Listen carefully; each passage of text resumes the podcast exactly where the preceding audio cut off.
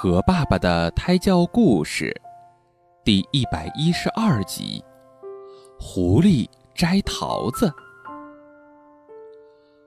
河边有一棵桃树，狐狸就在河边建了座房子。他想，秋天一定会有可口的桃子吃了。他对桃树说：“我们做好朋友吧。”桃树高兴地答应了。没过多久，桃树开出了漂亮的桃花儿。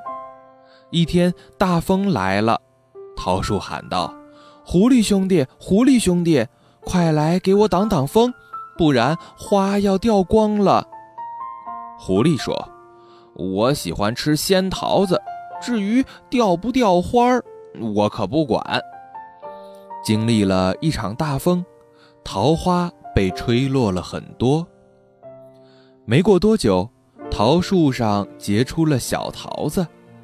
大风又来了，桃树又喊：“快来扶住我，快来扶住我，不然小桃子要掉光了。”狐狸说：“我喜欢吃又大又甜的桃子，我才不管你的小桃子掉不掉呢。”结果小桃子也掉了大半，树上只剩下几个小桃子了。过了几天。桃树上出现了小虫子，桃树说：“快帮我抓一下虫子，我很难受。”狐狸说：“我只对大桃子感兴趣，不吃小虫子，没空帮你。”秋天到了，其他人的桃树都结满了又甜又大的桃子，但是狐狸的桃树叶子是黄的。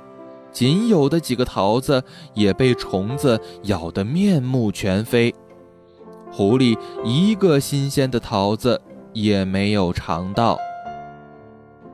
这个故事告诉我们，甘甜的果实需要经过辛勤的劳动才能获得。狐狸不明白这个道理，当然就没有桃子吃了。想要得到一些东西，你就要付出一些东西。有了付出，才会有回报；一分耕耘，才有一分收获。